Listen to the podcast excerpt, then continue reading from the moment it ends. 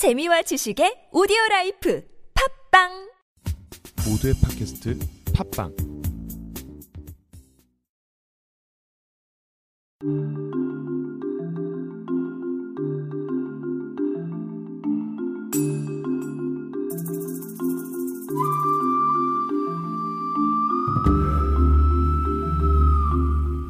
세상살이의 고달픔 속에서 우리는 때로 거대한 분노의 파도에 휩쓸리게 됩니다. 그러나 정작 그 분노와 화냄, 짜증이 어디서 발생한 것인지 모르기에 분노가 지배한 자리에는 언제나 후회만 반복되기 쉽습니다. 그러다 보니 여기저기서 힐링이다, 치유다, 멈춤, 비움, 이런 말들을 자주 듣게 됩니다. 그러나 여러분은 어떻게 마음을 비우고 어떻게 화를 다스리고 계십니까?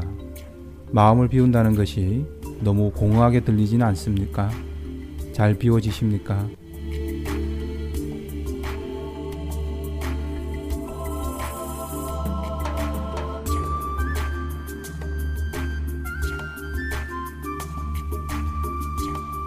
왜 마음은 잘 비워지지 않고 화나 짜증만 계속 나게 되는 걸까요? 단순히 하는 일이 많고 내 뜻대로 안 되는 일이 많아서일까요? 취업이 안 되고 돈벌이가 안, 된다, 안 된다고 무조건 화가 나고 짜증으로 이어지는 걸까요? 아니면 누군가 내 주변에서 유독 나를 괴롭히는 사람들이 많아서일까요? 수학도 틀린 문제의 원리를 모르면 비슷한 문제가 나올 때마다 계속 틀릴 수밖에 없습니다.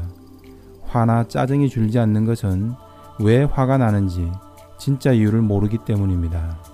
화를 유발한 실체를 모르니 그 실체를 어떻게 내려놓고 비울 수가 있겠습니까?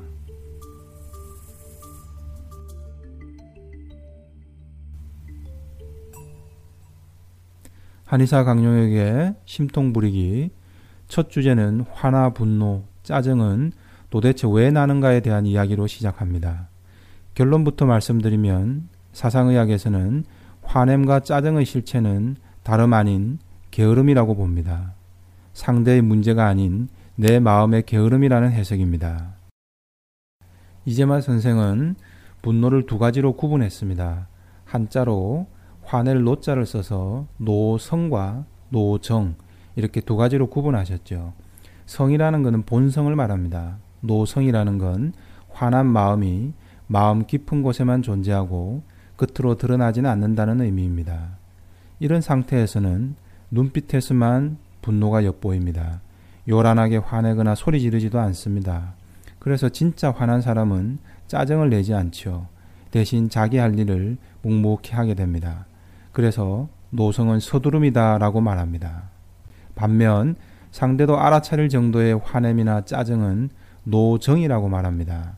화난 감정이 남들도 다 알아차릴 정도로 겉으로 소리 지르고 짜증의 형태로 이미 드러난 거죠. 그 실체는 진정한 분노인 노성과는 다릅니다.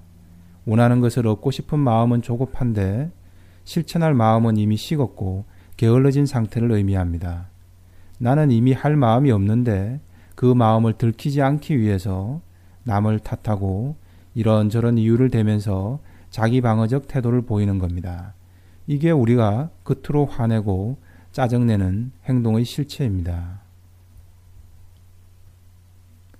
다양한 예를 한번 들어볼까요?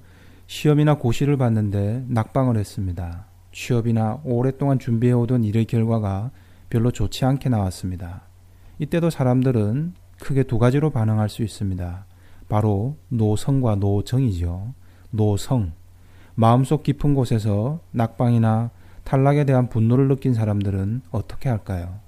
절치부심, 속으로 칼을 갈죠. 그리고 뭘 합니까? 노력을 합니다. 실패 요인을 분석하고 어떻게 하면 다음엔 통과할 수 있을까 부지런히 움직입니다. 불평, 불만이나 짜증을 낼 겨를이 없습니다. 그런데 이 사람이 분노하고 있다는 건 어떻게 할까요? 바로 눈에 나타납니다. 결기에 차서 뭔가를 해보겠다는 이글거리는 그런 눈빛 말이죠. 그리고 성난 듯 무섭게 도전하려는 절치부심하는 그런 모습에서 진정한 분노가 읽혀지게 됩니다. 반면 똑같이 실패했을 때 누군가는 겉으로 막 짜증을 냅니다. 그리고 말이 많아집니다. 그러나 행동은 없죠. 절치부심하지 않습니다. 이는 다시 해보겠다는 열정이 이미 사라졌기 때문입니다. 이미 포기한 상태입니다. 그러나 포기했다고 인정하기가 쉽지 않습니다. 주변의 용납이 안 되고 무엇보다 자신이 인정하기가 싫습니다. 그래서 뭐가 필요할까요? 핑계가, 합리화가 필요합니다. 이런저런 이유를 찾아내는데 신경을 씁니다. 실패한 것을 다시 열심히 해보겠다는 애초에 급한 마음은 없는 거죠. 이게 게으름입니다. 상대나 세상의 문제가 아니라 바로 내 게으름인 거죠. 다른 예를 볼까요? 한 어린 아이가 밖에서 놀다가 다쳐서 들어옵니다. 그런데 그걸 엄마가 보는 순간 극도로 화가 침입니다. 놀란 아이한테 소리까지 지르며 더 때리고 화를 냅니다. 너 이렇게 엄마 말을 안 들어서 커서 뭐가 될래? 라는 고정 레파토리도 등장하겠죠. 여느 집에서 흔히 있는 광경이죠.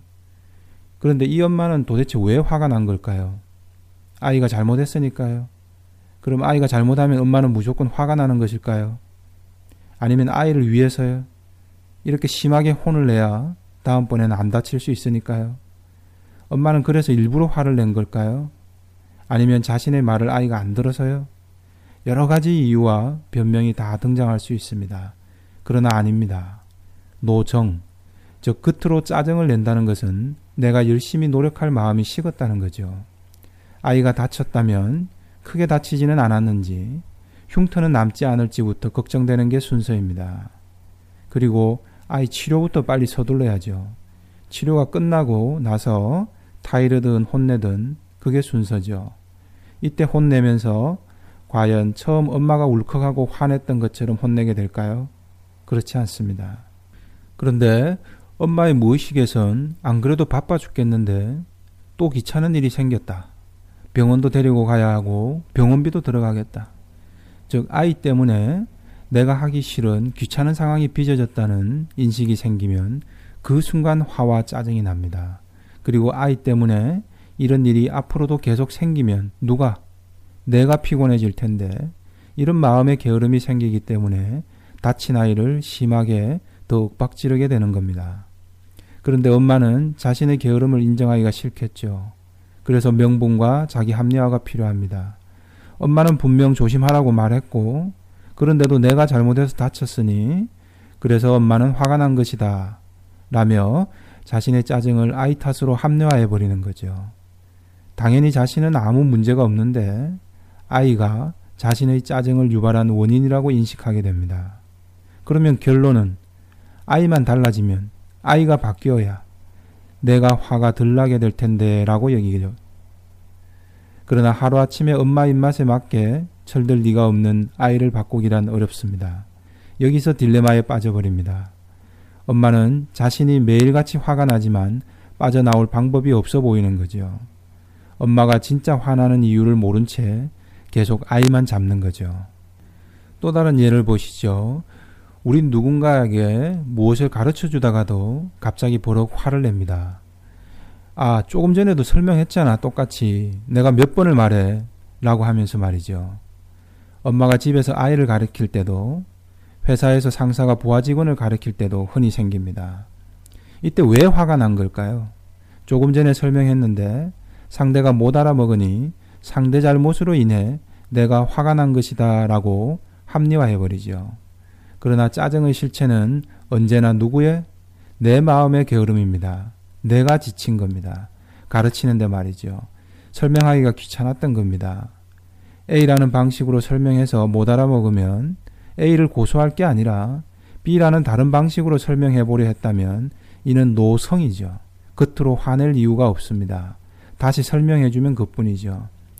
그러나 이런 노력이 귀찮아지면 어느 순간 버럭 화를 냅니다. 노정이죠. 대신 내 게으름이 드러나면 안 되겠죠. 그래서 우리의 무의식은 귀신같이 상대의 잘못을 찾아냅니다. 내가 조금 전에도 똑같이 설명했잖아. 라면서 말이죠. 연인들 간의 사랑은 어떨까요? 처음에 얼굴만 봐도 설레고 어떻게 손 한번 잡아보나 이럴 시기엔 30분 늦었다고 버럭 짜증이 날까요? 한 시간을 늦어도 기다리겠죠. 그런데 사소한 일에도 상대를 탓하면서 짜증을 많이 부리게 된다면 이는 상대에 대한 내 열정이 사랑이 이미 식은 것이고 귀찮아진 것이죠. 그럴 때 화가 나는 겁니다.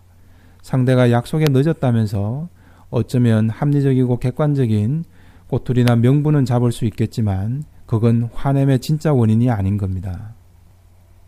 이처럼 화냄의 실체는 게으름이다 라는 사상의학적 결론을 바탕으로 내 마음속 착각의 껍데기를 벗겨내는 것이 진정한 힐링입니다. 아, 내가 다시 노력할 생각을 하니까 귀찮아졌구나 라는 게 인정이 돼야죠. 그럼 다시 자신에게 물어봐야 합니다. 어떡할 거냐? 귀찮지만 해야 할 이유는 무엇인가? 그럴 이유가 있다면 흔쾌히 노력을 기울이고 그럴 이유가 없다면 흔쾌히 포기해버리면 됩니다. 그러면 짜증낼 이유는 없죠. 대신 귀찮아하는 그 일을 통해서 얻고자 하는 것도 포기하고 대가를 각오해야 합니다. 공부는 하기 싫은데 시험은 잘 보고 싶다면 이게 욕심인 거죠. 내 마음 속에 이런 게으름이 있었구나라는 실체가 파악돼야 그 마음도 비울 수 있게 됩니다. 화가 난 진짜 이유를 알게 되면 내가 내 자신을 속일 수 없게 됩니다. 내가 지금껏 끝으로 화내고 짜증낸 상황을 다시 한번 돌아보세요. 반드시 그렇지 않은 척 다른 명분을 내세워 짜증냄을 합리화했지만 거기에는 반드시 나의 게으름, 이미 식어버린 열정이 또아리를 틀고 있습니다. 이를 있는 그대로 볼 수 있으면 향기 나는 사람이 될 것이고 이를 그대로 감춰 놓으면 탁하게 변해가겠죠. 그를 관찰하고 비워나가는 것이 힐링입니다. 평생 스트레스의 홍수 속에서 심통난 마음을 부리는 좋은 방법입니다. 평생의 화두로 삼아도 좋을 듯 합니다. 이제마의 동의 수세보원에 이런 구절이 있습니다. 무쇠지심이 매매 음복이며 망민지심이 종종 암장이라 책지자 청이요 불책자 탁이라 인간은 누구나 세상을 속이려 하고 홀로 행하지 않으려는 게으름이 마음 깊이 깊이 숨어 있으니 이를 깨달아야 한다. 그런데 그런 깨달음은 자신을 책하면 맑아질 것이고 책하지 않으면 탁해질 것이다 라는 내용입니다. 힐링과 치유는 책이나 힐링 멘토 등 외부로부터 나에게 거저 주어지는 것이 아니라 바로 나 자신의 삶과 마음 속에서 내 힘으로 관찰하는 것부터 시작해야 한다는 메시지였습니다.